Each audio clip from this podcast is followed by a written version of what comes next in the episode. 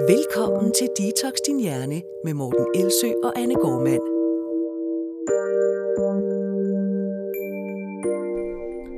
Så blev det tid til afsnit 35 af podcasten Detox Din Hjerne. Mit navn det er Morten Elsø, Og mit navn er Anne Gormand. og i dag skal vi tale om TV2-programmet Min sindssygt sunde familie. Der er netop startet øh, for ganske nylig en sæson 2 af det program, som vi jo har talt om øh, sæson 1 af mm-hmm. før. Øhm, der er ikke udkommet så mange afsnit endnu. Vi har set øh, tre, fordi du har adgang til TV2 Play. Yes, vi har snigpremieren. Og øh, det vil også sige, at vi kommer måske til at tale om noget, som, øh, øh, som folk derude ikke har set endnu, og som de måske gerne vil se først, før de hører os tale om det. Så må de altså lige trykke på pause nu. Øhm, vi laver ikke udsendelsen nu, fordi vi som sådan vil anbefale, at man ser programmet. Mm. Og vi laver det, øh, men vi laver det til gengæld nu, i stedet for først, når alle episoder er sendt ud. Øhm, fordi vi godt kunne tænke os at øh, vaccinere lidt mod den misinformation, som, øh, som bliver delt øh, ret ukritisk fra TV2's side. Altså der er sådan et øh, mikrofonholderi øh, for nogle af familiernes øh, påstande her. Øhm, og der synes jeg, øh, at det er blandt andet vores pligt, mm. at øh, lige øh, sige, hey, der er altså noget, der, der ikke passer af det, som bliver præsenteret som fakta øh, i de her udsendelser. Yes. Øhm, det er den ene grund til, at øh, vi laver episoden nu. Den anden er også, at øh, vi gerne vil beskytte en lille smule mod den følelse af, at man ikke selv gør det godt nok, hvis man sidder og ser det her program, og føler, at man burde gøre lige så meget som familierne, måske endda det samme som familierne i udsendelserne. Øh, den her følelse af, at ikke er tilstrækkelig som, øh, som at være tilstrækkelig som menneske, eller som forældre, eller man ikke gør nok for sig selv eller sin børns sundhed. Ja, Øhm. der har jo både du og jeg fået nogle beskeder fra faktisk primært kvinder, der skriver, at øh, selvom de har haft det super fint med den måde, de levede på, så når de ser programmet, så selvom de det med deres fornuft godt ved, at det her det ligesom er for, øh, for ekstremt, og i virkeligheden ikke øh, er nødvendigt, så bliver de alligevel trigget i deres øh, gamle frygt for ikke at gøre det godt nok, og føler sig utilstrækkelige. Og det er den følelse, de sidder med, når de har set programmet. Og øhm, det, den følelse må folk jo selvfølgelig gerne sidde med. Men øh, når nu den er så meget funderet i noget, som, som jeg synes er et øh, enten forkert fokus eller overfokus på noget, øhm, så, så ligger det lige til os at, at prøve at komme med en kommentar til det. Mm. Og sidst, men ikke mindst, så vil vi også gerne øh, tale om, hvad det potentielt gør ved vores børn, øh, især sådan fremover i deres liv, når vi har så stort fokus på kroppen. Øhm, og ikke mindst, når vi viser dem, at det skal være så kompliceret at holde kroppen i stand, altså at holde den sund. Ja, og det kan man sige, det er jo noget af det, vi lige har brugt et par år på at, at researche i forvejen, så den ligger lige til højre benet for os. Så øhm, det bliver ikke fyldeskørende, men øh, vi kommer helt klart ind på det, fordi det er noget af det, vi også har fået mange spørgsmål til øhm, fra, fra familier, eller fra mødre og fædre, der spørger, jamen, øhm, hvilken konsekvens har det her, når man lever på den her måde så ekstremt, hvilken konsekvens har det så egentlig for børn? Det vil vi også gerne svare på i dag. Og vi øh, har gjort det sådan, så uden at have alt for meget struktur, for det bliver vi lidt forbundet af, øh, så har vi valgt at dele det op, så vi tager ligesom en familie af gangen. Og der bliver nok en familie, som vi har lidt mere fokus på end, end, øh, end de andre. Og, øh, men under alle omstændigheder, så kommer vi slet ikke til at komme omkring alle de emner, vi godt kunne tænke os. I stedet har vi tænkt os at gemme nogle af emnerne også, eller dem vi ikke får talt om, som, som dem, der lytter med, måske har, har lyst til at høre mere om. Dem kommer vi nok til at tale om i en opfølgende episode på den anden side af, at alle afsnit er blevet sendt, hvis der er interesse for det. Men det tager vi, Yes. som det kommer. Klart. En af, der er nogle tre familier, der bliver præsenteret i den her udsendelse. En Ja. af dem øh, kan man kalde for biohackerne. Det er familien på Østerbro, det er det også kaldt. Ja. En meget sådan frisk og, og umiddelbart sådan glad familie, Klart. som er meget engageret i øh, deres øh, projekt om at biohacke, som de kender det. Især øh, faren i familien er det, men der er også ret fin opbakning fra de andre i familien. Ja, det der er vigtigt for dem, det er det her med at kunne øh, leve længe og kunne bruge sin tid, mens man nu har øh, livet til at gøre noget, som er vigtigt for en, og være i stand til at gøre det. Så, øh, og man kan sige, at de samler sig egentlig også meget om det som familie, og er engageret i det alle sammen. Så der er en god stemning omkring hele projektet. Der er ingen, der bliver tvunget ind i det. Det er meget øh, frit at vælge. Øhm, Det er i hvert fald sådan, det fremgår i programmet. Det- Det, er ja. det eneste, vi ved selvfølgelig. ja, klart. Det, er sådan, det, det vil være den tolkning. Mm. Det vil jeg faktisk godt lige skynde mig at, at, at komme med en meget hurtig sidebemærkning mm. til, øh, inden vi går videre. Det er, at vi er selvfølgelig klar over, at øh, TV2 jo har klippet programmerne, og det vil sige, at selvfølgelig er, er familierne både personligt og spisemæssigt mere nuanceret, end de fremstår det er klart. Vi ser kun det, de ønsker, vi skal se. Så vi går ud fra, at øh, det er et meget lille udsnit af, hvad familien rent faktisk mener, som vi bliver præsenteret for. Så vi har ikke mere viden om selve programmet, end alle andre, der har set programmet. Nej. Og det er det, vi ligesom må tage udgangspunkt i. Yes. Øhm, så jeg tænkte, som først og fremmest kunne man godt lige snakke lidt om uh, biohacking som, som koncept. Det er jo så næsten uomtvisteligt et fedt ord. Ja. og, og, det, og det, det er første sted, jeg sådan lidt ved. ved. Bare hack i sig selv, Ja, det ja. ord, ikke? Ja. Bio og hacking, det, er, øh, det, det taler ind i sådan en tech-interesse, og i, en, øh, i sådan en kropsinteresse eller en øh, videnskabsinteresse. Biohacking lyder bare rigtig fedt. Og dermed falder det sådan lidt ind under det, man kunne kalde et bullshit-ord. Og øh, Ja. ja. når jeg så siger det, så er det altså ikke for at lægge øh, nogle, nogle negative intentioner i hverken folk, der benytter sig af det øh, for sig selv eller for andre, men mere fordi, at det er et ord, der er designet til at lyde fedt, uden nødvendigvis rigtigt at betyde noget. Fordi hvis man skal prøve at definere, hvad biohacking er, så kommer man faktisk ret hurtigt til kort. Der er ikke en klar definition på, hvad det er. Jeg kunne godt sige, at biohacking for mig, det er faktisk de briller, jeg har på lige nu, som gør, at jeg kan se normalt, på trods af, at der er en fejl i mine øjne. Ikke? Jo. Øhm, og det er noget, som er sat på min krop, så jeg hacker min biologi ved at sætte noget eksternt udenpå, hvis, Ja, ligesom, det hvis jeg havde et exoskelet eller et eller andet. Så kan man også sige, at det er noget, der skal foregå inde i kroppen som en hacking, og det er nok også det, som oftest bliver, bliver brugt, men der er stadig en meget stor brug netop af gadgets, altså noget udefra kommende. Øhm, der er en stor grad af tracking af ens adfærd, og men også ens øhm, tilstand. Et forsøg på at tracke og måle ens tilstand, og så lave nogle skræddersyede interventioner på sig selv, baseret på den type data. Det man skal huske, det er, at biohacking, det er ikke et begreb, som udspringer fra videnskaben direkte. Det udspringer ikke fra eksperter eller ekspertise generelt. Øhm, til gengæld så kommer det fra rigtig mange steder, hvor man kan benytte sig af ordet til at stemple det, man har gang i at udbrede, som noget, som skulle være godt eller fedt. Og det vil altså sige, at der naturligvis må være rigtig meget af det, der kommer, som ikke er velundersøgt, som er påstande uden belæg, som er hypoteser, der ikke er testet, øh, men bliver præsenteret som noget, man virkelig får noget ud af, fordi det er rigtig nemt at, præsen- at, at bare påstå det. Og det, der, så, så, så det er det første, jeg vil sige med det, er, at man skal være meget øh, kritisk overfor, når noget præsenteres som biohacking. Fordi så er der en, en relativt stor sandsynlighed for, at det enten er noget, der kun eksisterer på hypoteseplan, der ikke er testet, eller at det Mm. faktisk ikke har nogen effekt, der er Klart. særligt sundhedsfremmende for os. Klart. Og så er det øh, noget af det, man, som jeg tror, vi begge to også kom til at tænke på, da vi så det, det er, at, at øh, jeg kan se, at du har skrevet en note, som jeg ikke har set før, hvor der står super optimering, og det var, har jeg lige skrevet ned på mit papir, at øh, i virkeligheden så det, de gør, er jo effektivisering af deres tid øh, og, og optimering af den måde, de lever på. Men det er jo ikke et hack. Nej. Det er jo bare at gøre det, som vi ved virker mere effektivt, og så, og så track det og se, om det virker. Så Jeg vil ved- sige, at det måske i virkeligheden ligger biohacking under den over, det overordnede tema, der hedder, hvordan effektiviserer vi vores Ja, tid. præcis. Øhm, faren her har udtalt i en TV2, en artikel et sted, jeg ved faktisk ikke, om det var Ekstrabladet, eller hvor det var, hvor jeg bare lige faldt over det, at han ligesom ikke vil affinde sig med, at han ikke både kunne være karrieremand og familie, nærværende familiefar. Han tænkte Mm. så, hvordan kan, jeg effektivisere, hvordan kan jeg effektivisere så mange processer som muligt ellers i mit liv, for at jeg ikke behøver at give afkald på de ting, der er vigtige for mig. Mm, Det synes jeg er et sindssygt godt spørgsmål at stille Ja. sig selv. klart. Så det kan jeg sagtens forstå. Det man så bare skal være særligt opmærksom på derefter, det er, at man ikke falder for den første og den bedste øh, beskrivelse af, hvad der er måden, man gør det på. Og man så ender med faktisk at gå relativt ineffektivt til værks i sit forsøg på at jagte en sundere krop, der tillader, at man kan blive ved med at præstere på en måde, både personligt og professionelt og privat. Mm. Øhm, og det er det, der er mulighed for, når man øh, måske lidt halvblindt lader sig imponere af ordet biohacking, og det, som kommer ud fra den verden, som altså er en ikke-evidensbaseret, øh, eksperimenterende, og altså også i høj grad en sælgende verden, altså hvor der er nogen, der sælger nogle produkter, og Ja, dermed man kan- markedsfører.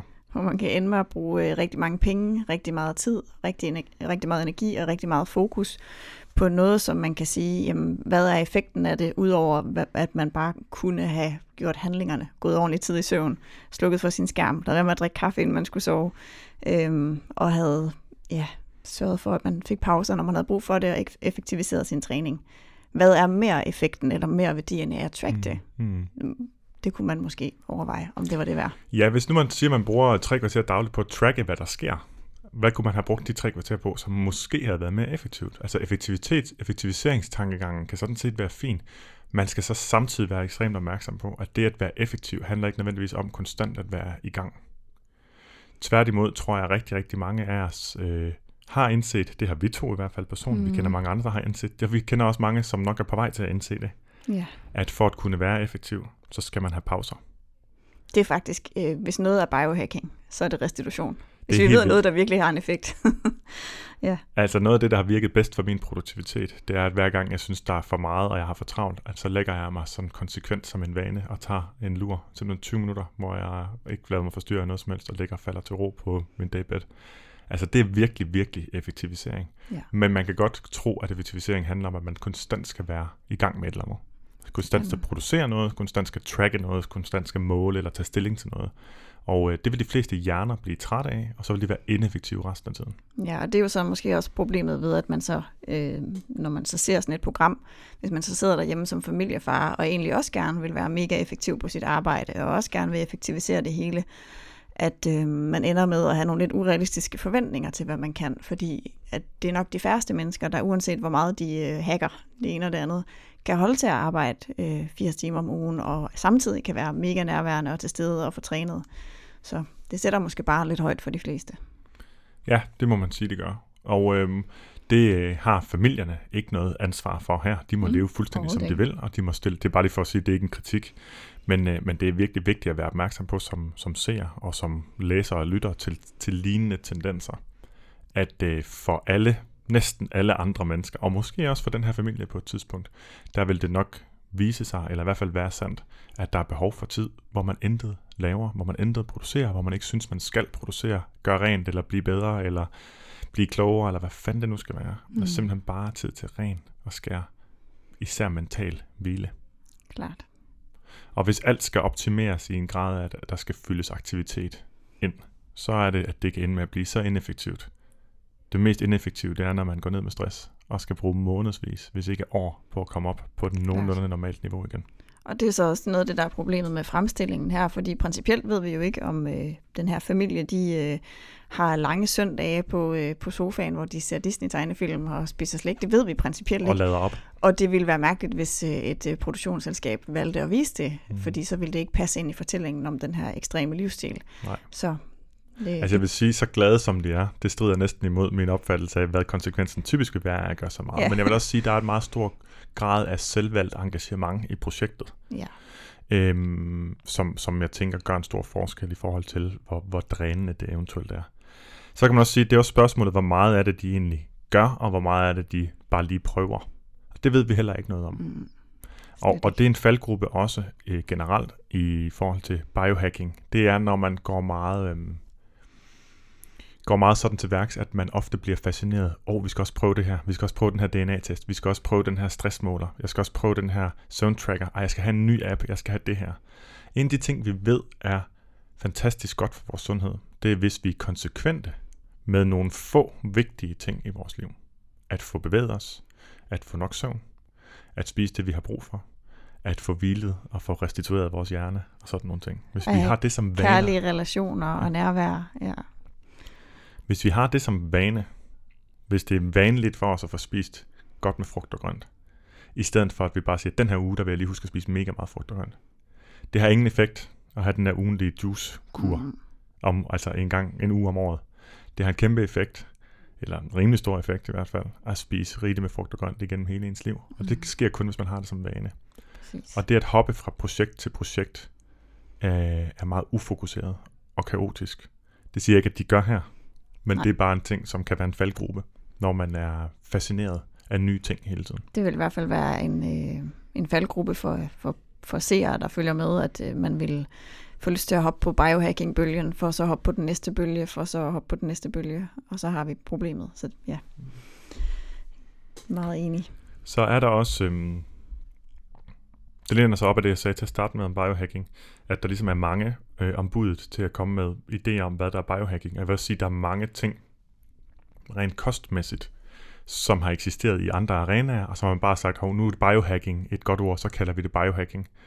Eller nu er superfood et godt ord, så kalder vi det superfood. Mm. Så man bare tager et eksisterende koncept, og rigtig mange af de ting, som folk øh, følger i dag af kostregimer og øh, madtrends, det er jo nogen, der har været, det, de har jo eksisteret, de kommer så næsten cyklisk efter hinanden Ja. gennem årene, og så får de bare et nyt navn. Øh, en af de ting, det er, at nu Bulletproof Coffee, det er også blevet biohacking, ikke? Altså Ja. det at hælde øh, smør i kaffen. Ja, som vi snakkede om i for lang, lang tid siden. Ja, for det var vist også med i første øh, sæson af, af programmet. Ja, der snakkede vi om det. Det var også inden vi havde set programmerne færdige, og så øh, lavede vi en meget, meget forsigtig øh, øh, forudsigelse om, at måske var der en sandsynlighed for, at, øh, at den her familie øh, havde for højt kolesteroltal. Mm. Øhm, og det havde de så også. Og det var så lidt den samme situation, vi stod i med det her program, at vi tænkte, okay, det bliver spændende at se, øhm, hvad det her smørkaffe gør her. Mm. Ja. Og øhm, det er således, at, at der har været stor sådan øh, skepsis, især blandt ikke-videnskabsfolk, omkring sammenhængen mellem stort indtag af mættet fedt og øh, stigning i kolesteroltal. Og der er også absolut nogle nuancer der er i, afhængig af, Mm. hvor den mættede fedt den kommer fra. Men en af de ting, som er vist ret tydeligt i interventionsstudiet, det er, at store mængder smør, det øger altså ens kolesteroltal. Og, ikke, øh, bare sådan, og heller ikke på en måde, som er positiv. Øh, for der er også nuancer der. Mm. Øh, men der har manglet de her studier, hvor man har testet, altså man har ikke testet Bulletproof Coffee, som i sin oprindelige form var en kop kaffe, en halv liter kaffe med 80 gram smør og kokosolie, 50-50. Der er det så senere blevet raffineret på en måde, som gør, ja, primært bare, at der er nogen, der kan tjene penge på, at man skal købe nogle særlige, en særlig olie, der skulle få ens hjerne også til at fungere bedre. Mm. Øhm, ja, jeg tror, han siger et eller andet, øh, faren her i, at det giver et skud hurtigt optagelig energi. Og så det første, jeg tænker, det er, ja, ligesom at drikke ren sukker. det giver rigtig meget energi rigtig hurtigt. Ja, i hvert fald, ja. Det giver en tilgængelighed af energi rigtig hurtigt. Uanset ja. hvad du spiser, så vil det, at du skal til at lagre kalorier, det vil typisk gøre dig træt. Så der er ikke noget, noget der øger vores energiniveau. Altså spisning øger ikke vores energiniveau. Nej, og, men, og bliver man dejlig mæt, som man jo også gør af smør, så kan man også godt føle, at man får energi, bare fordi man ikke er sulten længere. Klart. Så er spørgsmålet bare, om der ikke findes en, en, en, en håndfuld andre typer morgenmad, som vil være lidt bedre i forhold til at give både mæthed, nydelse, men måske også, øh, at det ikke påvirker ens kolesterolniveau. Klart. Og der mangler som sagt et studie på lige præcis Bulletproof Coffee, men, men Men er der ikke også, vil der ikke også være sådan en etisk øh, problematik i at lave et interventionsstudie? I skal drikke noget, vi formoder øh, seng, øh, øger kolesteroltallet helt vildt, og I andre skal ikke. Jo, det kan jeg godt forestille mig. Det kommer nok også an på, hvor lang tid det skal vare, det Mm. studie. Om det så skal være akut. Men hvis så det er akut, så vil der være nogen, som er meget tilhængere af det, der bagefter vil sige, jamen det er jo kun akut. Hvad, hvis- hvad sker der, hvis de gør det over et halvt år? Og det vil nok være etisk uforsvarligt at bede Mm. folk om at starte dagen med at drikke kaffe med smør. Ja. Fordi man har en, en kraftig formodning om, at det har en negativ effekt. Ikke bare på kolesteroltallet, men altså på sigt på ens risiko for klart. Men der er jo altså dukket det, der hedder kasuistikker op, og læger, der udtaler sig, uden at de udgiver resultaterne, på folk, som øh, har drukket Bulletproof Coffee i en periode, hvor deres kolesteroltal er helt absurd høje. Også selvom de har tabt sig. Ja, det er jo så det, der er sjovt, Ja. fordi jeg havde nemlig hørt for nylig fra en øh, bekendt, der er læge, der fortalte om, at hendes lægekollega havde haft en pa- patient, som havde øh, haft let forhøjet kolesteroltal, og hun var overvægtig, og lægen havde, som lægen typisk gør, bare sagt, du skal tabe dig, spise lidt sundere og bevæge lidt mere. Øhm, hun har valgt at gøre det på sin egen måde, og det Mm. var altså gennem LCHF, eller måske en keto-diæt, hvor hun havde spist rigtig meget fedt, rigtig meget smør og fløde, altså rigtig meget animalsk fedt. Og hun kom tilbage og havde forbedret mange forskellige parametre, havde tabt sig. Og det er sådan, at næsten lige meget, hvordan man taber sig, hvis man har forhøjet kolesteroltal, så har, plejer det at have en målbar positiv effekt, både på kolesterol og blodtryk osv. Men hendes blod, øh, hvad hedder det, blodkolesterol er simpelthen fordoblet, på trods af effekt. Selvom hun havde tabt sig. Ja. Og det samme kan man se her, øh, faren i Østerbro-familien, biohackerne. Mm, han har en ekstremt lav fedtprocent, ikke? Mm, han ja. er stærk som en bodybuilder, siger Bente Klarlund. Og Jeg tror, det var har- hans fedtprocent, hun henviste til. Jeg har Ja, svært det ved at forestille næsten mig, at det var styrkeniveau. Ja, Men, øh, det kan godt være. Han havde en lav fedtprocent. Han havde en høj, et højt styrkeniveau for sin kropsvægt, Mm, og så havde han et super højt kondital. Så han burde have et perfekt kolesteroltal også. Men det var det ikke. det havde han ikke, nej. Så det er altså det, som hvis man ukritisk tager det, der bliver stemplet som biohacking ting ind, som for eksempel Bulletproof Coffee, så kan man altså komme til at gøre skade på sit helbred. Ja, I jagten på at gøre gavn. Klart. Der er også en anden øh, myte, der følger den her familie lidt, og det er noget, vi jo faktisk har lavet et helt afsnit om, øh, i afsnit 27 omkring faste. Så øh, hvis man nu gerne vil helt i dybden, så kan vi henvise til det afsnit, men måske vi lige skulle berøre det her alligevel, når det nu er så aktuelt. Øh, på et tidspunkt så siger øh, moren til, til faren i, i familien, at, det, at når han faster, så er hans humor ikke så god. Øhm, og det fik bare mig til at tænke på nogle af de sådan, psykologiske konsekvenser omkring faste, som vi nok også har været lidt inde på. Men det her med, at når noget øhm, i sundhedens navn frarøver noget andet, som er også sundt, som er for eksempel ens relationer øh, og ens evne til at være nærværende, så bliver det lige pludselig en afbalancering af, hvad er sundhed så? Er det sundt at være i dårligt humør? Er det sundt at have kort lunde? Er det sundt at øh, få ens øh, dårlig stemning i sin familie? Øhm, så uanset eller uagtet fastens effekt på fysiologien, så er der i hvert fald også, skal man i hvert fald overveje for sig selv, hvis man, hvis man overvejer at bruge faste som en metode til vægttab eller, eller sundhedsoptimering, at det har en konsekvens, som, som ligger ud over det fysiologiske. Hvis man sådan skal lægge de to ting op over for hinanden, for det er jo ligesom en pris, man kan være villig til at betale, mm. At man har perioder, øh, hvor man så er lidt grumpy, øh, og hvor man ikke øh, på den måde øh, samler nogle stjernestunder ind sammen med familien, som jeg synes efterhånden er noget af det, som livet handler allermest om at gøre. Men det er jo mm. min personlige holdning. Øhm, så kan man sige, hvis så man så får rigtig meget ud af de tre dages faste, som var det, der var eksemplet, det er jo mm. også en mm. relativt ekstrem faste i forhold til det, som typisk praktiseres med tre dage, uden, næsten uden at få noget inde på os andet end vand. Øhm, så er det så bare sådan, at der ikke rigtig er evidens for, at der er nogle særlige sundhedsfremmende effekter ved faste.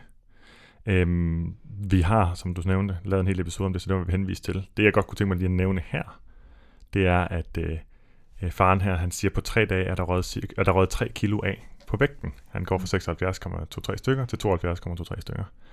Og der er det bare meget vigtigt at forstå, at vægttab er ikke det samme som fedttab. Nej.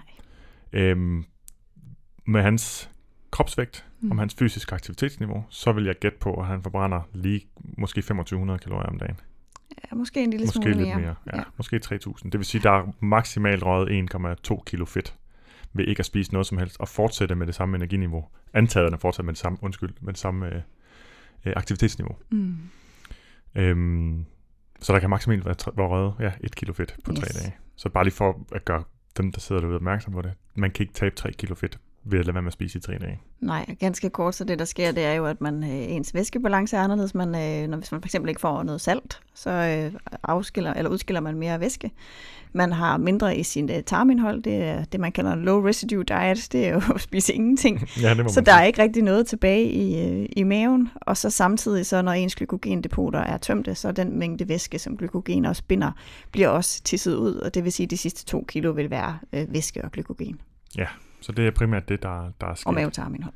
Ja, det er det. Og, og apropos mavetarmindhold, så, siger jeg, så er der også et lille citat, det er helt tydeligt, at man får en fladere mave af ikke at spise. Og der kommer han jo ikke med nogen påstand, der er forkert. Jeg vil bare gerne lige fortælle, at den flade mave er jo et konsekvens af ikke at have noget mad i maven. Præcis. Hvis man har haft øh, opkastet diarré, så har man den samme flade mave. Har man også sådan rigtigt. Og det, og det skal man måske være lidt opmærksom på, at, at idealet om den flade mave er jo et ideal, som rigtig ofte inviterer til, øh, til, øh, til underspisning, yeah. til faste, til opkastning.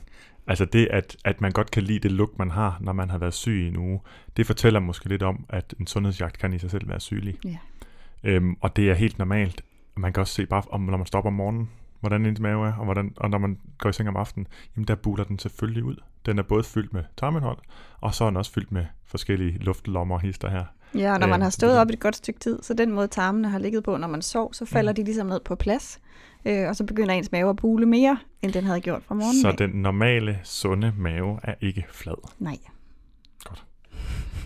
det er en illusion, og den skal vi selvfølgelig bevæge os væk fra. Helt klart.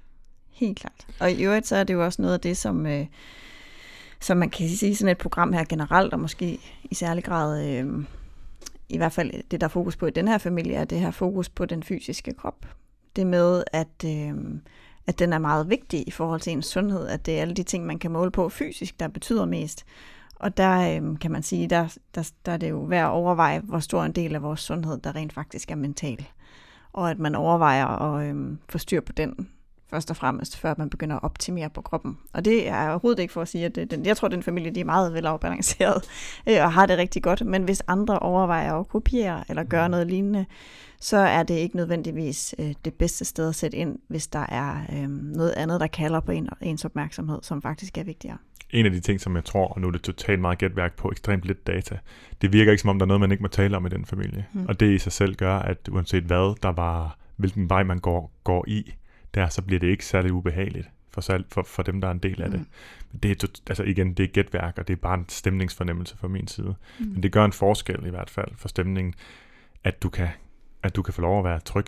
At du kan være tryg i det, fordi man må tale om det hele. Ikke? Det kan godt sige, far, du sgu ikke særlig sjov lige nu, i stedet for, at det er sådan noget, man skal gå og pakke. Ja, pakke sammen, ja, det er der bare god stemning omkring. Og så vil jeg også sige, at, at, at der er også forskel på at gøre alt det her, for at få en flot krop, i forhold til hvilket signal man sender til sine børn.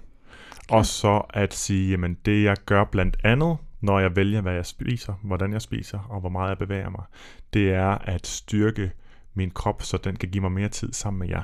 Ja. Det er ikke deres ord specifikt, Og så men den det kan læner holde sig til lidt op alle af. de sjove ting, man kan, kan, kan gøre med den i sit liv. Ja, og det er jo der, hvor jeg vil sige, at den fysiske sundhedsjagt øh, giver mening generelt.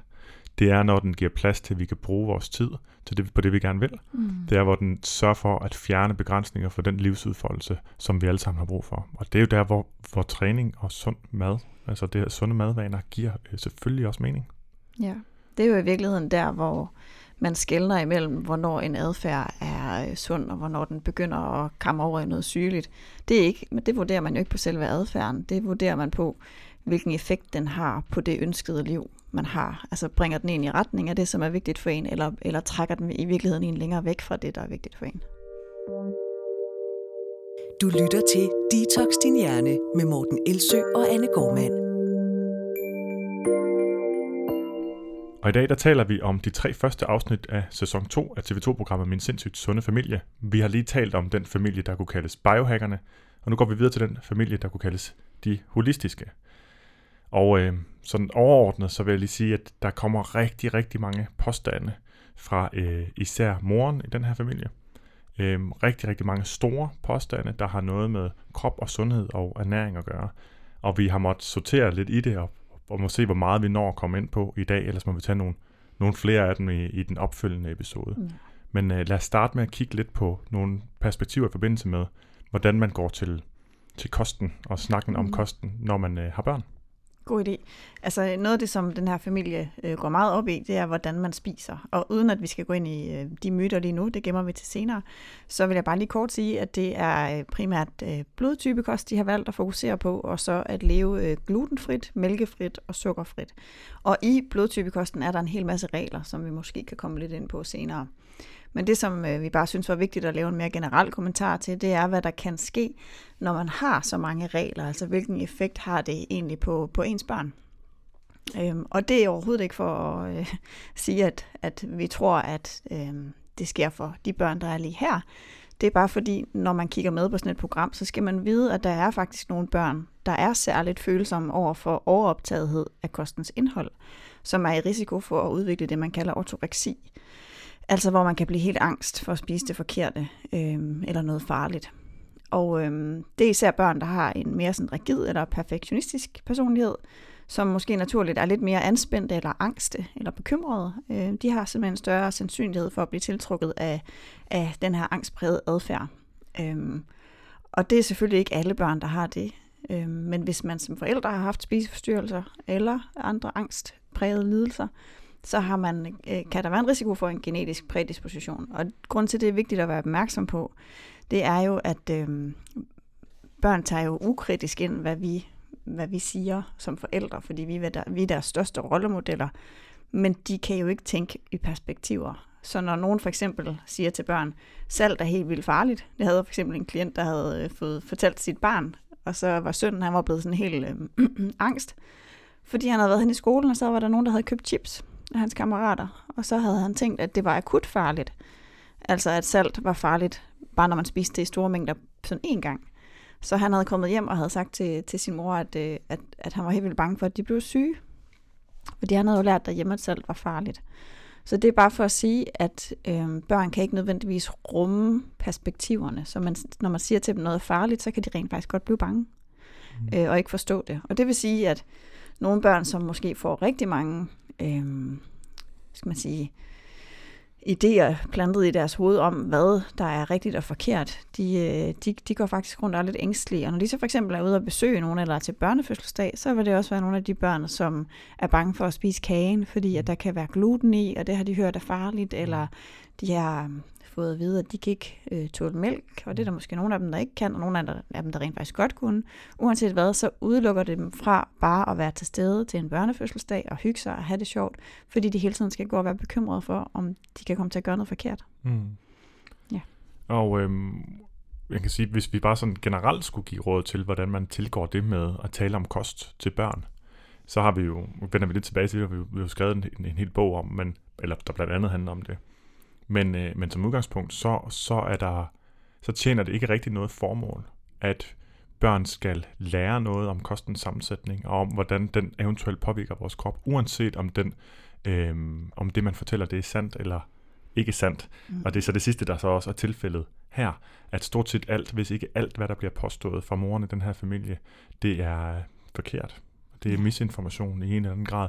Det er selvfølgelig ikke noget, hun leverer velvidende, at det er forkert. Det er naturligvis og meget tydeligt noget, som hun selv øh, tror på. Og det er der heller ikke noget at sige til, fordi der findes rigtig mange ressourcer på nettet, som øh, både i form af blogs og lukkede Facebook-grupper og øh, øh, uddannelser, mm. som, øh, som giver øh, det her indtryk af, at det er sådan, at det i virkeligheden hænger sammen med kosten. Mm. Og øh, det er sjovt sådan at se udefra, hvordan tingene øh, Øh, hvordan man er kommet frem til de forskellige idéer omkring kostens effekt på kroppen, ikke ud fra en systematisk, rationel og logisk tænkning, men ud fra bare sådan en sammenblanding, og jeg tror, det har meget at gøre med dem, som, som laver de her uddannelser, som egentlig bare plukker en masse forskellige steder fra af noget, de har læst og selv relativt ukritisk taget ind, og som er rigtig gode til at servere det på en måde, hvor de kommer til at lyde meget fagligt stærke i det, de mm. fortæller om, og så kommer de samtidig til at påvirke dem, der tager deres uddannelser, til at tro, at de er meget, de ved meget mm. mere, end eksperterne gør, noget som Morten Svane og jeg også for nylig talt en del om i vores podcast øh, Slut med Forbudt.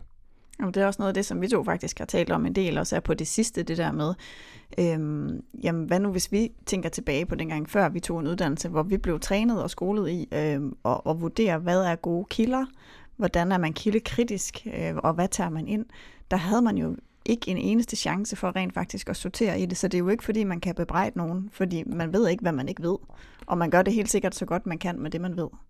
Øhm, det, det man sjældent får der noget ud af, det er ligesom at, at, tildele skyld. Og, og man, først så kan man sige, at det er ikke børnenes skyld. Nej, det er faktisk heller ikke morens skyld. Nej. Er det så den, der lavede uddannelsens skyld? Nej, det vi kan snakke om, det er, at der bare findes årsager, der findes strukturer, der findes måder, ting fungerer på, og incitamenter, incitamentstrukturer, der sørger for, at øh, vi i højere og højere grad ser det ud til at blive overdynget med misinformation. Mm. Der bliver skabt, en af de ting, der tit bliver skabt på sociale medier, det er det, man kan kalde ekokammer, hvor øh, det er en helt, øh, igen, det er et emne, jeg har gennemgået meget grundigt med Morten Svane her for nylig, men ganske kort, hvor der er sådan en helt tilgang til øh, spredning af alternative øh, kost, øh, tilgange, også alternative sundhedsopfattelser og konspirationsteorier, hvor så snart der er nogen, der er uenige i et kommentarfelt, så smides det ud, hvilket skaber den illusion om, at alle er enige, og hvis man så kommer ind forbi og kan se, at alle synes, det her det er fantastisk, så tænker man, fordi det er en mekanisme, der kan kaldes social proof, Altså man tænker, hvis alle de andre, de synes, det her det er sandt og godt skrevet,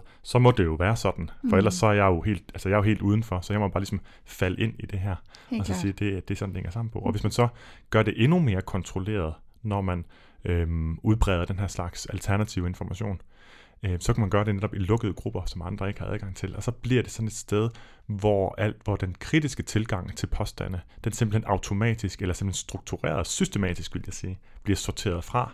Og når man har en ukritisk tilgang til det, man læser, og det, man hører, og det, man ser, så er man øh, i meget, meget høj grad i en risikosituation for at få øh, fyldt sin hjerne med misinformation, og også ideen om, at man er bedre vidende på et område, som man faktisk ikke har forholdt sig objektivt og rationelt til. Klart.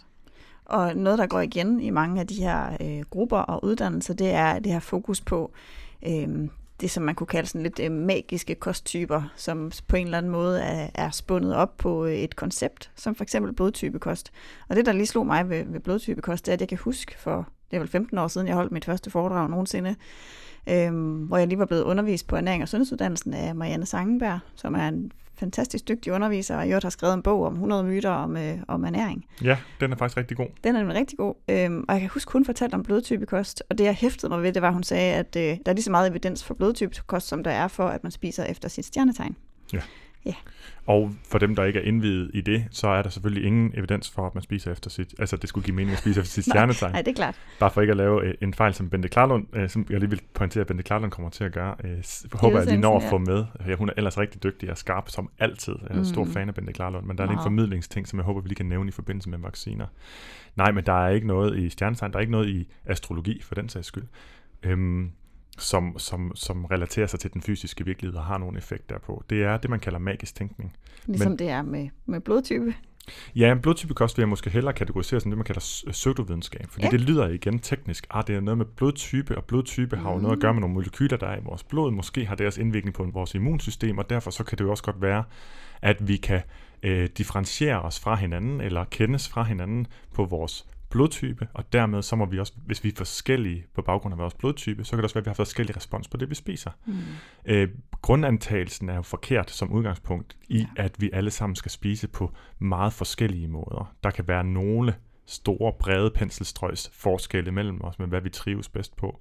Men den her med, at vi alle sammen har sådan et system, der reagerer specifikt på nogle specifikke fødevarer, øh, hvor vi skal micromanage det, for at låne et ord fra, fra engelsk, øh, den, den holder ikke. Nej, og det er der, hvor man i programmet for eksempel ser, at, øh, at moren siger, at den ene, det ene barn må ikke få cashewnødder, hvor det andet gerne må. Og man tænker, at det er godt nok meget detaljefokuseret fokuseret og, og, og kunne påvise den mekanisme, der skulle gøre, at man på grund af en bestemt blodtype ikke kunne tåle cashewnødder. Det og det kan man jo svært. undersøge, og måden man undersøger, om man kan tåle cashewnødder på eller ej, det er jo altså ved en antistof Ja, lige øh, test, altså for at se, om man faktisk har en, en specifik allergi, allergi mod forskellige fødevareprodukter.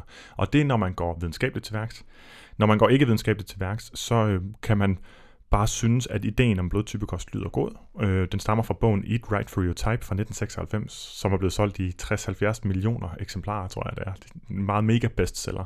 Og det er bare sådan, at sådan en påstand kommer ud fra en, der er selvsikker i sin måde at beskrive den på, så hænger de fast for evigt. Ja. De er blevet testet, bare lige ganske kort for at vende øh, snuden hen mod, hvad videnskaben viser. Øhm, der er lavet et stort review fra 2013, og det finder ikke noget. Det finder en masse dårlige studier, der rent faktisk ikke tester, om blodtype diæten virker. Hvis man kigger på metode design, så kan du ikke udlede noget af dem. Så det viser os jo hverken for eller imod. Men så er der lavet to øh, studier, der rent faktisk tester nogle af påstandene eller hypoteserne bag blodtype diæten. Øhm, og de viser tydeligt, at der er forskel på, hvordan vi reagerer på forskellige typer kost, altså om det er blodtype A-kosten, eller B, eller 0, eller hvad det nu skulle være. Mhm. Men at dette ikke har noget, altså vores reaktion har noget at gøre med, hvilken blodtype vi har. Så det, som studierne vejer på, det er, at der er intet øh, øh, specielt, altså vores blodtype prædikterer ikke, hvilke typer mad eller kostsammensætninger vi trives bedst på. Mm. Det er simpelthen noget, som er altså, øh, opdigtet, Okay, for at sige det lige ud. yes. Yes. Godt. Øhm, den næste sådan myte øh, punktering, vi er nok er nødt til at have gang i her, det er i forhold til, øh, at familien har valgt at leve glutenfrit, mælkefrit og sukkerfrit. Og inden vi snakker om det, så vil vi selvfølgelig gerne sige, at øh, der er noget, der hedder cøliaki, øh, som er ægte, hvor man ikke kan tåle gluten. En halv til selvfølgelig 1 gerne procent af anerkende. befolkningen har, øh, har en lidelse, som, hvor, hvor løsningen er at stoppe med at spise gluten. Klart. Der findes også øh, laktoseintolerance, der findes også andre intolerancer for stoffer i mælk. Mm. Det er der heller ikke øh, en stor del af befolkningen, der har. Jeg kan ikke tallene. Det kan jeg vist godt. Nej, nu bliver jeg faktisk lidt i tvivl. Jeg tror, det er måske omkring en 3-5 procent, der har mælkeallergi. Yes. Men nu bliver jeg lidt i tvivl, så det må jeg hellere sige, at jeg er i tvivl om. Men hovedsagen er, at øh, det kan man teste for øh, rimelig let, så man går til lægen og finder ud af det. Det behøver man ikke at gætte sig frem til, eller, eller prøve sig frem til derhjemme. Det kan faktisk øh, undersøges i samarbejde med ens egen praktiserende læge. Og så er der 0,02 eller sådan noget procent, der ikke kan tåle sukrose. Det er faktisk en lidelse. Ja. Som et firma, der producerer tests, eller der producerer medicin mod den lidelse, øh, har lavet en kæmpe social mediekampagne for i øvrigt her sidste måned, hvor de fået en masse influencers til at sige, at man skulle tjekke, om man havde sukroseintolerance, tror jeg. Alright. Øh, og sukrose er, for dem der ikke lige ved, hvad det er, det er et molekyle, som indgår i det, vi kalder borsukker, Ja. sammen med fruktose. Nej, det er, Nej, det er omvendt, det er mig. det er øh, sukrose er glukose og fruktose, altså borsukker. Det var sådan, det var. Lige Det- præcis. Ja, oh, ja. Det er lang tid siden, det der ernæringsvidenskab. Yes, men det er bare ganske almindeligt ord. Yes. Øhm, det der er med påstanden omkring sukker, det er, at i, øhm, i det her program, der er familien meget indineret over, at øhm, for eksempel bedsteforældrene vælger at give børnene sukker i deres julegaver. Øhm, de får sådan en, en chokoladestang med nogle skumfiduser. Øhm, og jeg tror jeg tror ikke, jeg er alene om øh, at nå at blive en lille smule ked af det på bedsteforældrenes vegne. Øh, fordi at de øh, rigtig gerne vil give deres øh, børnebørn noget lækkert og noget hyggeligt, men bliver afvist. Og man får ligesom fornemmelsen af i programmet, at, øh, at de kan aldrig gøre det godt nok. At de prøver faktisk at gøre alt, hvad de kan for at, at tilfredsstille alle, men de kan ikke, de kan ikke nogensinde gøre det godt nok. Mm. Øhm, og især den her ting med, at de ikke må, må give dem sukker over hovedet, bliver der så gjort sådan ekstra meget ud af fra familiens side, hvor faren siger, jamen vi ser det som gift for deres krop, og tænk, at når vi har frabedt, at vores børn skal have gift, så finder de på at give dem det i øh, julegave. Øh, bare fordi det er jul, så vil vi jo ikke ødelægge deres krop med gift. Mm. Og det er i hvert fald en påstand, vi lige er nødt til at have fat i først, før vi ja. går videre til, hvad det har af betydning for børn sådan rent psykologisk at blive afskåret fra noget, som alle andre børn får, og som de skal lære at leve med i et samfund, hvor der jo er fristelser alle vegne. Ja, det er næsten ærgerligt, det bliver sådan en, en sidepointe. Det bliver det ikke, jeg kommer Nej. til det bagefter, men okay, jeg tænkte godt. måske, vi kunne tage sukker, øh, sukkermyten først. ja, at det skulle være gift. Mm. Det er således, at alt er giftigt i de rette mængder eller giftighed afgøres af dosis, som er sådan en læresætning på det område. Mm. Så er der nogle ting, som hedder bare toksiner, altså noget biologiske organismer har lavet for at slå andre biologiske organismer ihjel. Det er ikke et toksin. Mm. Øh, alt er et giftstof, men øh, sukker er et meget, meget, meget, meget ringe giftstof. Skal, jeg tror, det er næsten umuligt at akut overdosere sig selv øh, med sukker. Altså, det har vi simpelthen ikke mulighed for. Øh, man bliver vel nærmest dehydreret, før man bliver noget andet. Jamen, jeg ved ikke, hvordan det skulle foregå. Nej, det øhm, og, og mange mennesker har prøvet overhovedet ikke at sætte noget, have noget loft på, hvor meget sukker de spiser, og have øh, kæmpe store øh, overspisninger, tvangsoverspisninger med meget sukkerholdige fødevarer, uden at det har nogen akut giftig effekt på kroppen. Mm. Så sukker er som udgangspunkt et meget, meget, meget, meget, meget lidt giftigt stof mm. i forhold til alle mulige andre ting, der er i vores fødevarer i øvrigt. I forhold til vand, for den sags skyld også, hvor, hvor man når en giftig dosis vand øh, ret hurtigt i forhold til, hvad der er den anbefalede mængde vand, hvis man altså overdriver det. Ja. Så, så bare lige sådan, sådan helt teknisk, så sukker det simpelthen bare ikke giftigt. Nej, og der hvor den myte er opstået, er jo i den her øh, tomme kalorieretorik, der har været i mange år omkring, at når man spiser øh, sukker, så er det skadeligt, øhm, og det er bare det er tomme kalorier. Og det er selvfølgelig også en mildere påstand, end at det er gift. Men det er jo heller ikke helt sandt, altså fordi tomt, hvordan børn har brug for energi. Øh, de har også brug for mikronæringsstoffer, og dem er der af god grund ikke så meget i, i ren sukker. Der kan sagtens være det i sukkerholdige produkter, der kunne være det i, i, su- i helt almindelig frugt, der kan mm. være det i øh, yoghurt, også selvom der er sukker i, der kan være det i mysli, selvom der er sukker i. Altså produkter, der indeholder sukker, kan sagtens bidrage både med energi til vores øh, nervesystem, så vi kan bevæge os, men også med, øh, med vitaminer og mineraler. Og, og, og nogle gange er det en god idé, som du også var inde på, at tilføre tomme kalorier. Mm. Altså hvor det er noget, som er energitæt, nemt omsætteligt til noget, vi kan bruge til fysisk aktivitet, og hvor der ikke følger andet med, fordi vi faktisk bare har brug for mere af det. Og sådan Klart. er det med alle komponenter i vores kost. De tjener et eller andet formål, og nogle gange har man brug for mere eller mindre af noget. Ja, og mine børn de får eksempelvis øh, ofte Nutella-mader, mm. øh, inden de skal til dans, eller fodbold, eller basket. Mm. Øhm, både fordi det smager godt, og fordi jeg gerne vil have, at de skal have et godt forhold til, til, til de søde sager, som vi kan tale om om lidt. Men lige så meget, fordi det er bare et tidspunkt, hvor de har bare brug for noget hurtig energi, altså noget kompakt og noget hurtig energi, ellers så brænder de simpelthen ud fordi ja. de bruger det. Ja. Og det ved alle, som beskæftiger sig med sportsernæring også, at uh, en af de største, vigtigste og mest målbare hacks, for at bruge det ord, mm. det er at få noget uh, let optageligt energi i form af, uh, i form af sukker. Altså man får sådan nogle, uh, sådan nogle sukkergeler og så videre. Ikke? Jeg vil lige sige i forhold til det med sukker, jeg tror ikke, det er den tomme kalorier-del, som, uh, som de henviser til, når de taler om det er giftigt. Nej, det tror jeg Jeg tror, det er, uh, det er baseret på en idé om, at det fodrer uh, for eksempel candida-svamp. No. Så det er sådan en, uh, der er inden for den alternative behandlingsbranche, der er der en række falske lidelser, som rigtig mange mennesker i dag tror er ægte lidelser, som for eksempel okay. sådan noget candida overvækst, som eksisterer som en klinisk diagnose, som opstår, når man får øh, sat sit immunforsvar ud af spil, så kan man få overvækst, og det er fordi candida svamp eksisterer overalt. Mm. Men det er sådan en usynlig lidelse, som man har fundet på, ligesom, øh, ligesom øh, øh, kronisk borreliose, tror jeg det hedder. Mm. Øhm, jeg er ikke sikker på, at det er det, vi kalder det på dansk, chronic Lyme disease, og, og binyrtræthed ting, som du ikke kan måle, men som alternativ behandler påstår, der eksisterer som lidelser. Og af en eller anden grund, så er det altid sukker, der fodrer de lidelser. Altså mm. lige meget, hvilken alternativ behandlingsretning du ligesom går i, så øh, hvis de blander sig i kosten, så siger de altid det samme, og har altid sagt det samme. Ingen gluten, ingen mælk og ingen sukker. Altså de her hvide dræbere, som, som blev, pr- ja. blev præsenteret især i 2007-bogen øh, øh, Kernesund Familie. Klart, og der synes jeg faktisk måske, det er en god overgang til, øh, til hvad det så har af betydning, når man vælger det. øhm, i forhold til ens børn, altså på mere sådan på et øh, adfærdsmæssigt plan. Fordi øhm, noget af det, der er virkelig veldokumenteret omkring restriktioner, det er, at øh, den mest effektive vej til at øge lysten til noget, det er at gøre det forbudt. Øhm, omvendt så øh, den, den mest sikre måde til at gøre noget mindre interessant, det er ved at tvinge børn til at spise det. Så selvom det kan virke øh, intuitivt rigtigt at sige, at det her må du ikke spise for at, at få børn til at spise mindre af det, så har det psykologisk set den modsatte effekt. Det kommer op på en pedestal, det bliver øh, det den forbudne frugt i Edens have, og man får lyst til at spise mere af det, øh, og synes, at det er meget mere spændende.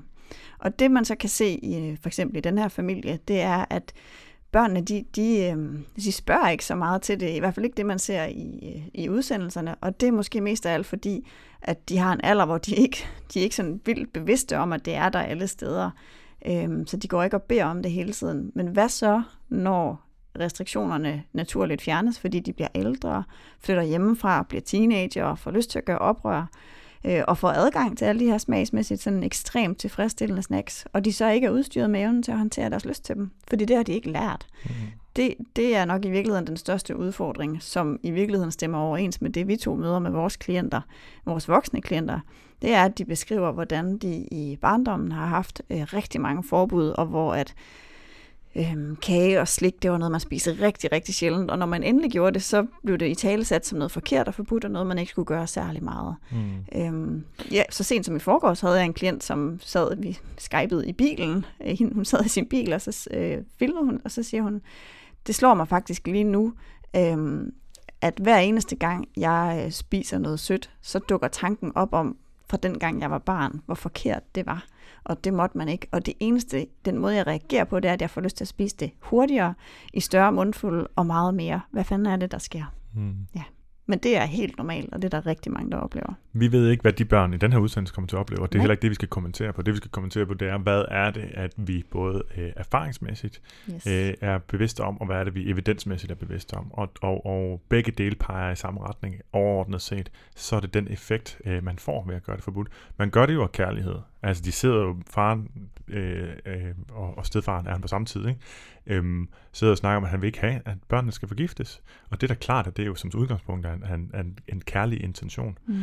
Øhm, men, men, men derfor er det også vores opgave at informere om, at det kan altså have den modsatte effekt. Mm. Vi kan ikke beskytte vores børn mod noget, som de helt sikkert skal ud i på et tidspunkt. Mm. Hvis vores børn de skal undgå at komme i trafikuheld fremover, så skal vi lære dem at være i trafikken. Vi skal lære, hvis vores børn de skal undgå at overspise i, øh, i hypervelsmagende, øh, ultraforarbejdet kalorietæt mad, når de bliver voksne, men så skal de lære at være omkring det, fordi det mm. kommer de til at være på et tidspunkt.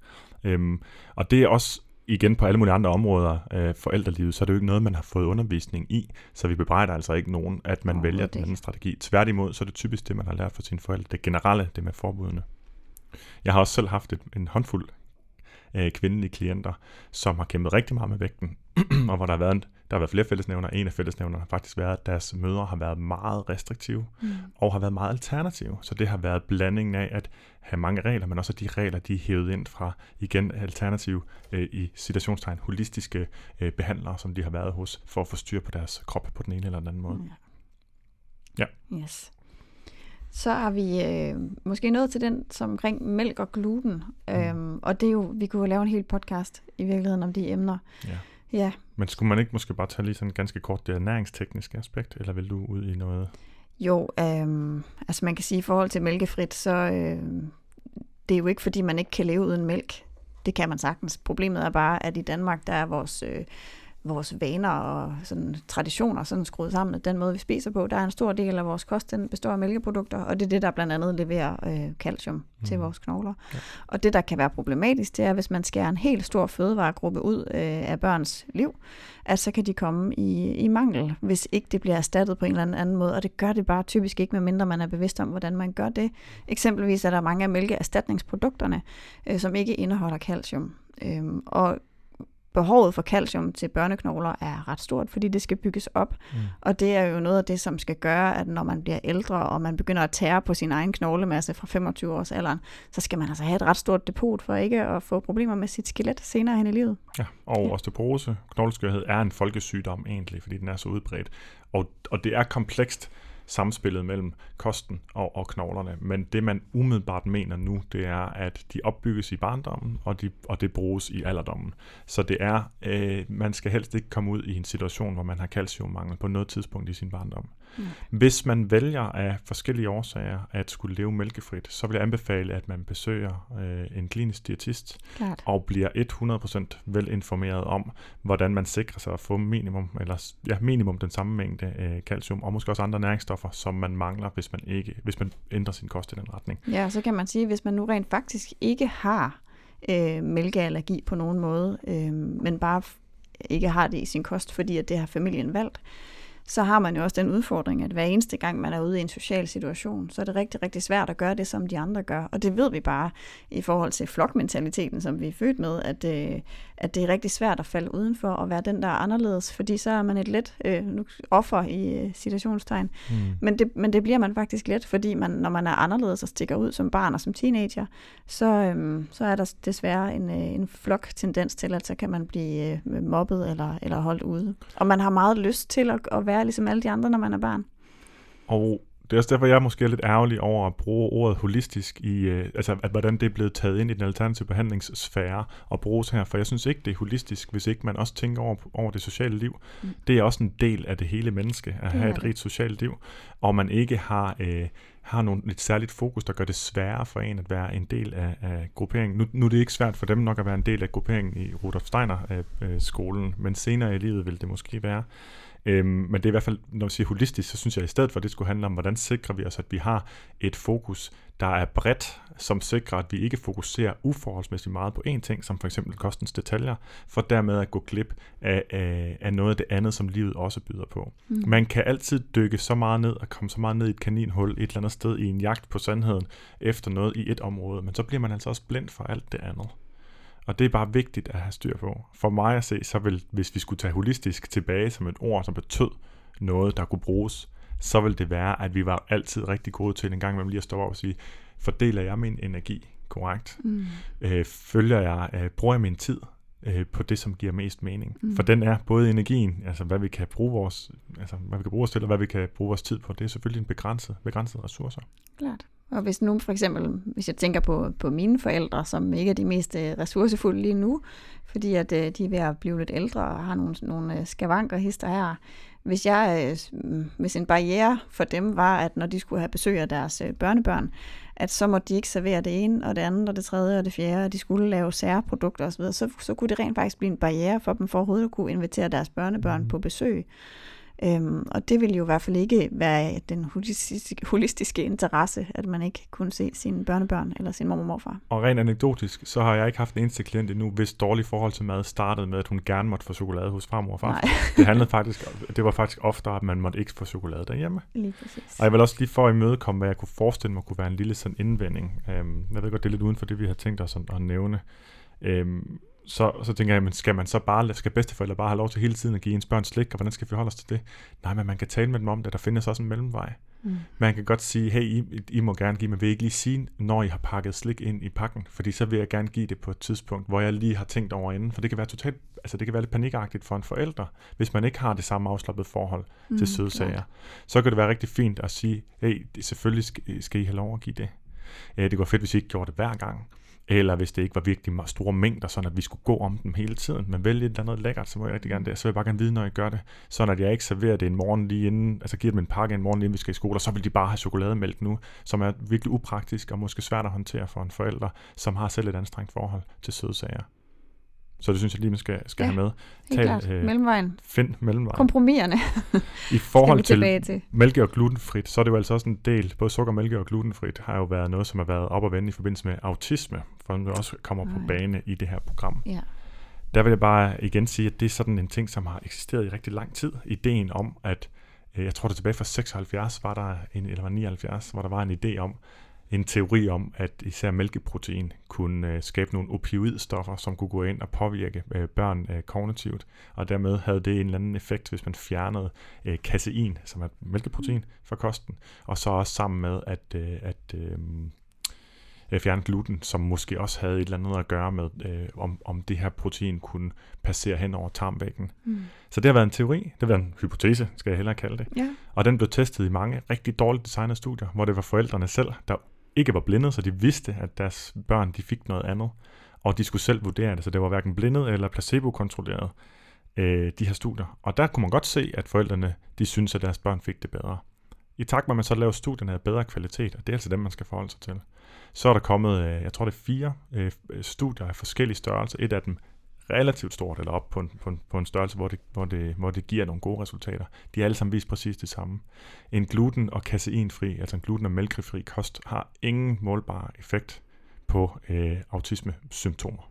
Nej, og en af grundene til, at jeg ved, det er vigtigt for dig, og også for mig at sige, det er jo, at øh, hvis man har et barn med autisme, så har man muligvis flere udfordringer, end øh, man har, hvis man har et, et barn, der øh, ikke har autisme.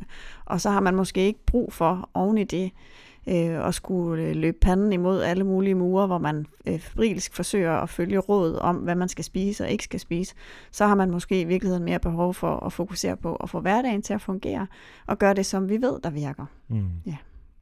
Ja.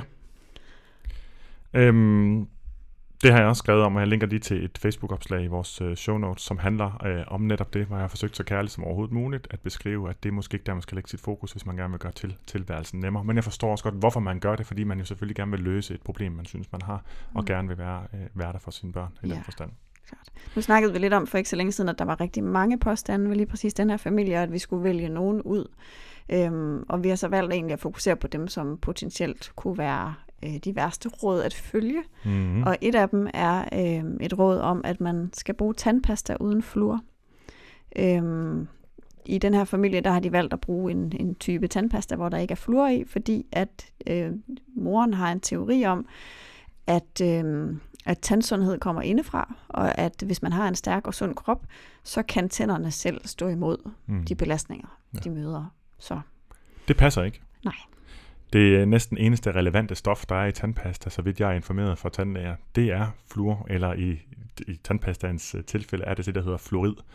Øhm, jeg kan godt forstå, at man kan være bange for sådan et stof, øhm, fordi det lyder meget, øh, det lyder ikke særlig naturligt, som jo er sådan hele grundantagelsen, der ligger bag meget alternativ, men meget alternativ tilgang, hvor man har en, eller anden over, en idé om, at hvad der er naturligt er godt, og det der er unaturligt er dårligt, som ikke holder, hvis man tænker øh, rationelt over det øh, og hvor man heller ikke kan definere, hvad der skulle være naturligt og unaturligt.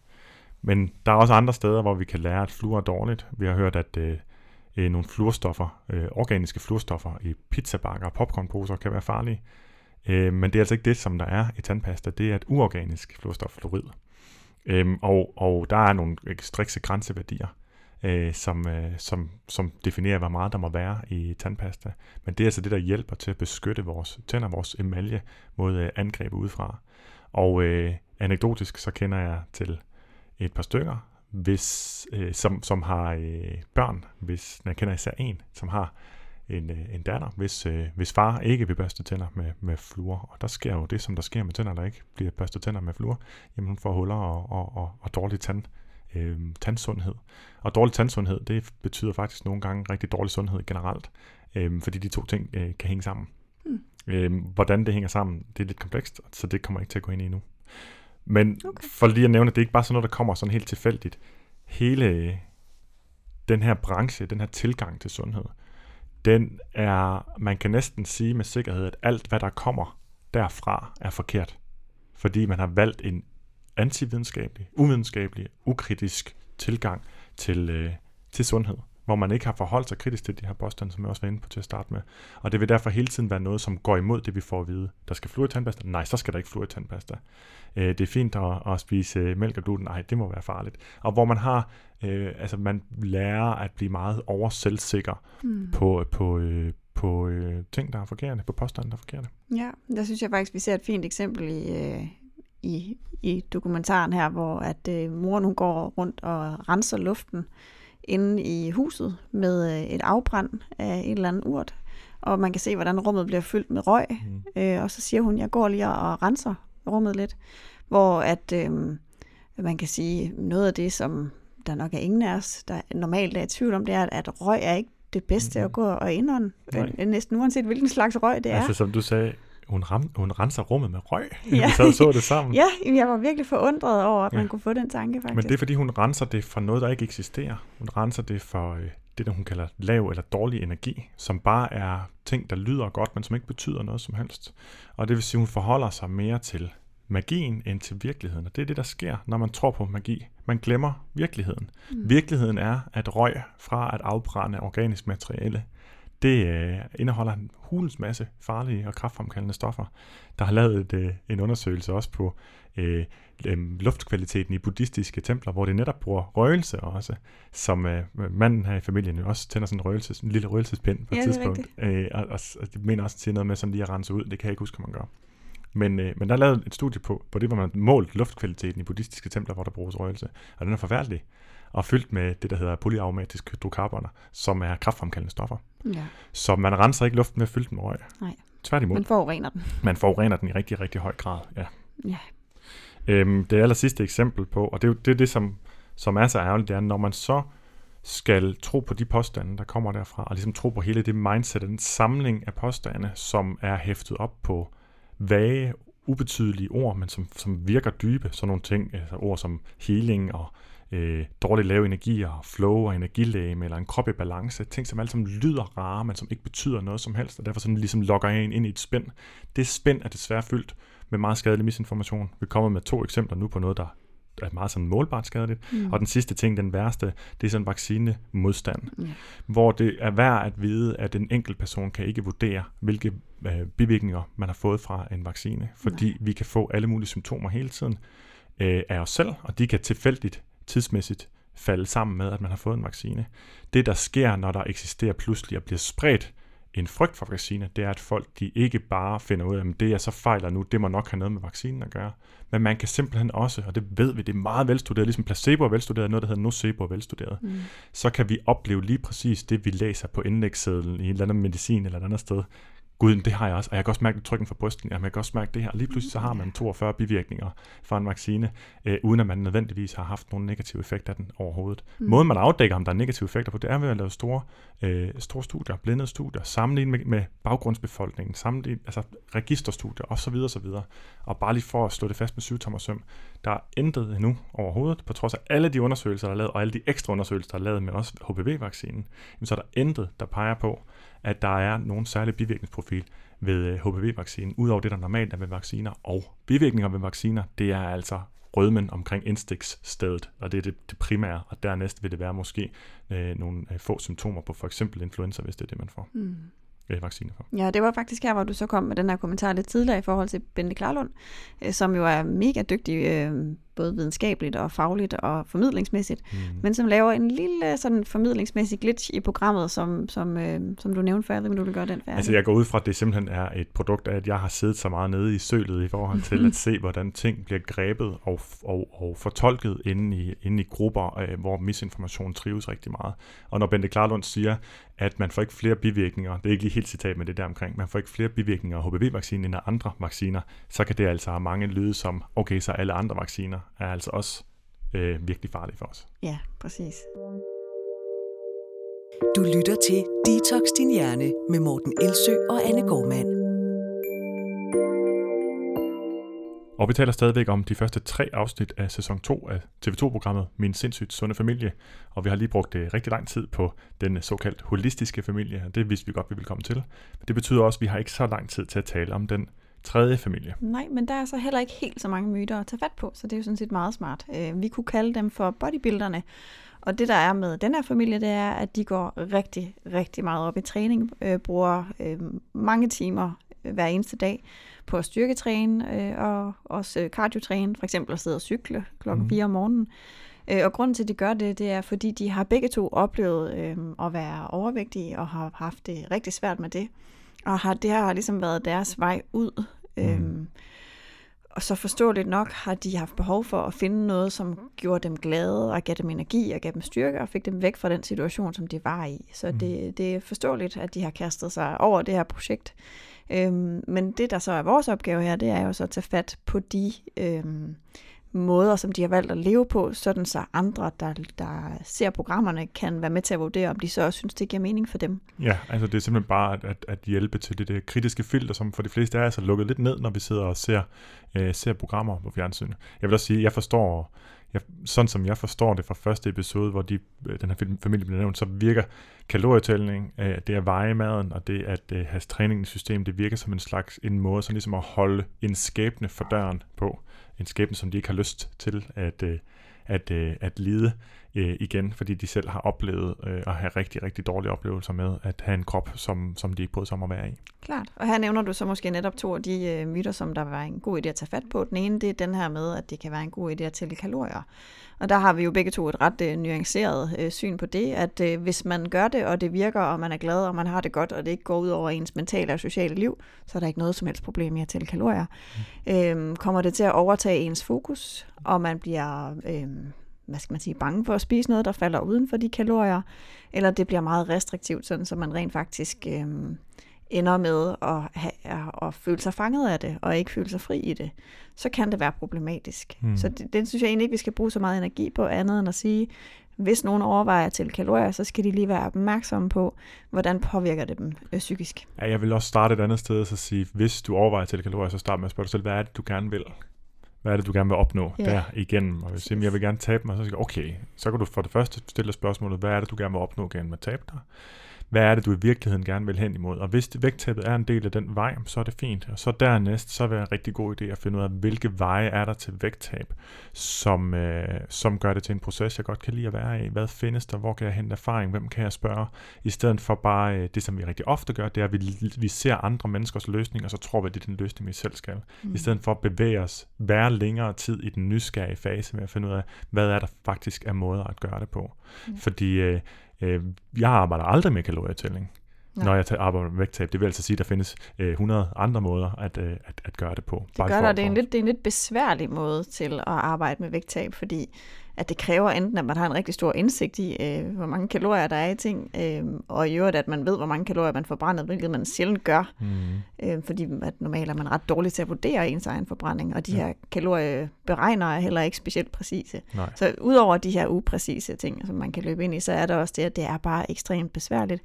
Fordi hvad så, når man er ude øhm, i det sociale liv? Eller hvad så, hvis man er kommet til at spise for mange mm. kalorier, men ens veninde så siger, ej, vil du ikke lige med ned på havnen og have en is? Eller vil du ikke lige med og have et glas rosé i solen? Og så man er nødt til at sige nej til noget, som man, når man kiggede tilbage på sit liv, ville have tænkt, shit, det var en hyggestund og en ja, stjernestund. Præcis. Ja. Og det er jo den illusion, eller den fejlantagelse, der kan være og eksistere ofte i samfundet, det er, at enten skal man leve et sundt liv, eller også skal man leve et liv, sammen med, med, med, med, altså, hvor man er fri, og hvor man er fri også til at spise det, man har lyst til.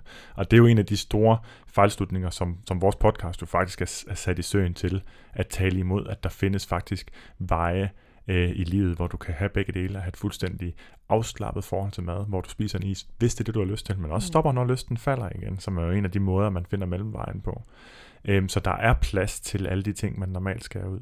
Jeg synes godt, vil også sige, det er et godt eksempel, den her familie på, hvor øh, det måske, jeg vil ikke sige nødvendigvis giver mening, men i den øh, kontekst, hvor det typisk fungerer i længere tid, end det gør for et gennemsnits øh, personen, det er, når det er noget, som man gør sammen med sin partner, når det er noget, man gør, fordi man er i en verden, hvor man arbejder hen imod et, øh, altså hvor man arbejder med sin krop på den her lidt mere ekstreme måde, som jeg er sikker på, at de også øh, vil erkende, at de selv gør. Og så også, når man arbejder med at stille op til konkurrencer, så man skal mm. have et ekstremt kropsmål på den her måde, så er man inde i en boble, hvor det er den her måde, man gør det på. Og på den måde bliver det ikke socialt inhiberende, hvis ens sociale liv, det er med andre mennesker, der gør det samme. Nej. Hvis det giver mening. Ja, det giver rigtig god mening. Ja. Det giver rigtig god mening. Øhm, i forhold til, øh, til kalorietælling, så kan man også sige, at noget af det, der kan være problematisk ved det, det er, at når vi sådan systematisk lytter til noget uden for vores krop, øhm, til at guide os til, hvor meget vi skal spise, så er vi ikke i gang med at øve evnen til at lytte til vores øh, fysiologi, og som egentlig altså, som er ret øh, veldesignet til at bemærke, hvor meget vi egentlig har behov for. Øhm, så for mange mennesker vil det at flytte fokus ud af kroppen til at styre sig selv udefra, mindske evnen til det, som faktisk er rigtig rart og rigtig smart at kunne i længden, nemlig at kunne regulere sin, øh, sin, sin, sin madindtag ja. med, øh, med de indre signaler, som man er født med. Og det er jo også et spørgsmål, man kan stille sig selv, hvis man øh, har, har øh, talt kalorier i en længere periode. Også for eksempel dem, der er i den øh, lille familie her. Er det noget, jeg kan blive ved med resten af mit liv? Kan jeg, holde, kan jeg blive ved med det, fordi sådan som det er stillet op lige nu, så hvis ikke det tæller kalorier, så vil vægten komme på igen. Spørgsmålet er så, hvornår, fordi det synes jeg næsten giver sig selv, hvornår skal man gå i gang med lige så langsomt at omstille sig på, at være indre styret på en måde, der sikrer, at man faktisk ikke får sindssygt mange kalorier ind, hvis man giver slip på den her store kontrol. Og det vil være en gradvis proces, som man på et eller andet tidspunkt skal over i, medmindre man enten A. vil tage alle kiloene på igen, eller øh, B. vil tælle kalorier resten af sit liv. Klart. Øhm, og så i forhold til tidsrammen, så kan det være, at vi skal øh, hoppe videre til den næste sådan store øh, myte, kunne man kalde det, og det er den her med, at man skal have rigtig, rigtig meget protein. Og jeg, jeg kan ikke se i programmet, hvor meget protein de rent faktisk Nej. spiser. Men øhm, ud fra den kostplan, de viser, og de måltider, de tilbereder, så er det øhm, ret store mængder protein. Mm. Men det, som vi har fået spørgsmål til i forhold til protein, er faktisk mere den her scene, hvor at sønnen beder om at få protein mm. i sin havregrød, mm. øhm, og hvor han får også, jeg tror, en proteinbar. Ja. Hvor der er mange bekymrede forældre, der har skrevet, øhm, er det ikke problematisk at give sine børn protein? Og der har der egentlig to, øh, to svar. Og det ene er, at øh, protein er jo ikke øh, farligt på nogen måde. Det er helt mm. almindelig næringsstof, og den form for protein, der er i de her produkter, er heller ikke skadelig. Mm. Det der er, det er, at det kan komme til at fungere som tomme kalorier, på samme måde som sukker kunne engang, fordi at når man ligesom nedkoger proteinet og fjerner alle de andre dele, som der var rundt omkring det før, mm. altså for eksempel tager proteinet fra mælk, og så fjerner alt calcium og væsken og alle de andre gode, nyttige ting, man kunne få fra mælken, øhm, så er man i risiko for at få en ret ensidig kost. Men det har jeg altså ikke indtryk af, at den her dreng i programmet får. Jeg, får, jeg tror ikke, han får ret meget protein. Jeg tror, der er to drivkræfter bag drengens interesse i det. Et, det er det, øh, forældrene gør. Mm. To, det smager godt. Og det er jo ja. fordi, det her det er sødet og, og har kakaosmag. Så de vil sandsynligvis bare kunne putte lidt kakaopulver i hans havregrød, ligesom mange andre gør, så vil det være præcis det samme. Øhm, så kan man sige, i forhold til protein, jeg synes ikke, vi skal gå dybere ind i det. For Nej. næsten alle menneskers tilfælde får man intet ud af at gå højere op end 1,8 gram protein per kilo kropsvægt per dag. Mm. Øh, uanset hvor meget man træner stort set. Men jeg synes ikke, at det er så interessant som øh, et enkelt kort perspektiv på netop hvad øh, det her fokus, meget stor fokus på træning kan gøre i forhold til, øh, til børn. Det er sådan, at hvis vi skal leve sundt hele vores liv, så skal vi gerne have en naturlig interesse for at bevæge os. Det taler de selv om, at, at deres øh, dreng ikke har. Hvorfor han ikke har det, det kan vi overhovedet ikke udtale os om. Mm. Men det vi kan sige, det er, at det man nok lader sig mere inspirere af til at blive bevægelsesglad, øh, som barn, det er, hvis man har forældre, der er glade for at bevæge sig, og hvor man laver aktiviteter sammen, hvor bevægelse er en slags øh, nødvendighed, eller hvad hedder det, et biprodukt af det, man laver, mm. snarere end at det er målet i sig selv. Mm. Øhm, Øh, nu vil man kunne næsten give et tip i den her sammenhæng, fordi moren rigtig, rigtig gerne vil, øh, vil have drengen til at bevæge sig mere. Jamen stop med at tale om træning, stop med at tale om at gå til noget, men måske i stedet snakke om at sige, hvis vi alligevel skal dyrke cardio, kan vi så få det passet ind med, at vi uden at tale om det, bare laver mere fysisk sammen med vores barn. Og det er bare mange andre, der måske også kunne, kunne vælge at sige, at det er den vej, man kunne gå. Der er i hvert fald ja, den der pointe med, at hvis man kommer til at tale sætte noget som skal og burde, det skal mm. vi gøre for at blive stærke, eller det skal vi gøre for at blive sunde, mm. øhm, så taler man ikke til, til børns motivation, for det er mm. ikke det, der motiverer børn. Det er leg og sjov og ballade. Nej. øh, og det, som man så med fordel kunne gøre i stedet for, det var at tænke, okay, så hvis vi har en dreng, som ikke interesserer sig for at gå til sport for noget andet skyld, hvad, hvad interesserer han sig så for? Er han typen, der synes, at naturen er helt vildt spændende? Er han sådan en, der vil synes, at det var mega fedt at gå til spejder, hvor man bygger huler og klatrer, som, som man ikke kalder motion, men som jo i høj grad er motion. Eller er han typen, som synes, det er mega fedt at være på vandet? Kunne han gå op i sejlsport? Mm. Altså at man ligesom, øh, i stedet for at tænke på, at man skal ud og bevæges eller motionere, mm. at man skal ud og have nogle hobbies, som man fylder en med energi og glæde, hvor man samtidig bruger sin krop. Og det er jo en total win-win, og det er jo her, hvor man netop også får den pause, mentale pause, kontra at sidde at, at gøre noget, fordi man synes, man skal. Altså hvor man endnu mere i pligtfokus, snarere end i nydelsesfokus. Nu øh, skal jeg nå et tog om ganske kort tid, så jeg prøver lige at komme med en enkelt pointe, og så en afsluttende yes. svada herfra. Øh, hvis du har noget ellers, Anne, så kan du bare lige bryde ind. Men ellers så bliver det mig, du der må hellere få dig på det tog. ja, det, det, og jeg skal nemlig have noget med at spise den her gang, for ellers mm. så sidder jeg tre timer uden mad, det duer ikke. Det duer ikke. Det sidste, jeg nemlig lige vil nævne, inden jeg kommer til sådan en lille afslutning, det er TV2's rolle, altså tv-kanalens rolle. Jeg synes jo, at det står en tv-kanal frit for at lave portrætter af familier. Det, som ærger mig rigtig meget, det er, at de agerer øh, mikrofonholdere, især for nogle ret skadelige påstande fra især den holistiske families side. Øh, her er et, øh, et citat. Helena og Patrick har en holistisk livsstil, hvor de har fokus på det hele menneske. For det første, hvad betyder det? Og for det andet, har alle ikke fokus på det hele menneske? Altså er det ikke det, vi andre også gør? Vi har da også fokus på alle aspekter af livet i højere eller øh, større eller mindre grad. Og som jeg nævnte tidligere, så er jeg ikke øh, enig. Altså holistisk burde betyde, at man tildeler passende med energi til alle livets områder. Og her har de tildelt upassende meget energi til fokus på kost, øh, mener jeg absolut som fagperson på det område. Øh, de siger også, at familien på Østerbro vil gerne have det maksimale ud af de ting, de gør. En af metoderne er faste. Nej, det er ikke en af metoderne. Det er en af metoderne, som de mener kan hjælpe til det. Og der synes jeg, det ville være rigtig fint, hvis TV2 tog ansvar for formidlingen her, for de har altså trådt i nælderne før, også i forbindelse med vacciner, i rigtig høj grad endda. Øh, og, og, og som minimum havde en distance og sagde, at det her det er, hvad de mener. Det er ikke noget, som vi vil servere, som var det sandt. Så der vil jeg appellere til lidt større ansvarlighed øh, fra TV2, øh, ligesom jeg appellerer til større ansvarlighed for medier generelt. Og så en lille øh, afsluttende bemærkning herfra. Øh, vi vil selvfølgelig vi skal ikke blande os i, hvordan man skal være som familie, men vi vil meget gerne fortælle om, hvad videnskaben faktisk har fundet frem til, når det handler om, hvad, øh, hvordan man som forældre giver øh, sine børn sunde spisevaner, øh, et sundt forhold til krop og kost og bevægelse. Og det vil vi jo især gerne blande os i, fordi vi har brugt de sidste to år på at, at dykke ned i litteraturen og teste redskaber af på os selv og på vores egen familier. Øh, vores opgave som forældre er jo ikke blot at styre, hvad vores børn spiser nu og her. Vores opgave er sådan helt generelt som forældre at skabe gode voksne. Det er vigtigt at have det perspektiv, synes jeg, at zoome ud. For det langsigtede mål er godt at have for øje, når vi vælger strategier, også når det handler om spisevaner. For vores børn kommer til at være omgivet af slik og chips og chokolade og kage og fastfood før eller siden. Det er sådan, vores samfund er lige nu. Og jo mere vi bare forbyder det, jo mere spændende bliver det typisk, som var en af de pointer, du var inde på tidligere også. Det er vores opgave at give vores børn evnen til at kunne være i et samfund, hvor der er fristelser over alt. For vi kommer ikke til at kunne bestemme deres miljø, når de bliver voksne. I vores øh, kommende bog Madro har vi skrevet om netop det. Den er fyldt med både indsigter fra videnskaben og konkrete redskaber, som vi både har brugt i vores egen familie og med klienter. Bogen udkommer den 11. juni, øh, men hvis øh, man har lyst, så kan man allerede nu finde gruppen Madro øh, inde på Facebook. Og der stiller vi snart op til en øh, spørgetime, hvor man gratis kan komme og stille spørgsmål til, hvad man kan gøre i forskellige situationer, hvis man kæmper med at få børn til at spise mere, mindre eller noget andet end det, de gør nu.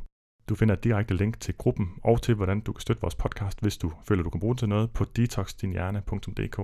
Og som altid sætter vi selvfølgelig også pris på en anmeldelse i iTunes. Og så tror jeg heller, jeg må sige uh, tak for i dag, og så vil jeg løbe efter toget. Ja, god tur. Tak.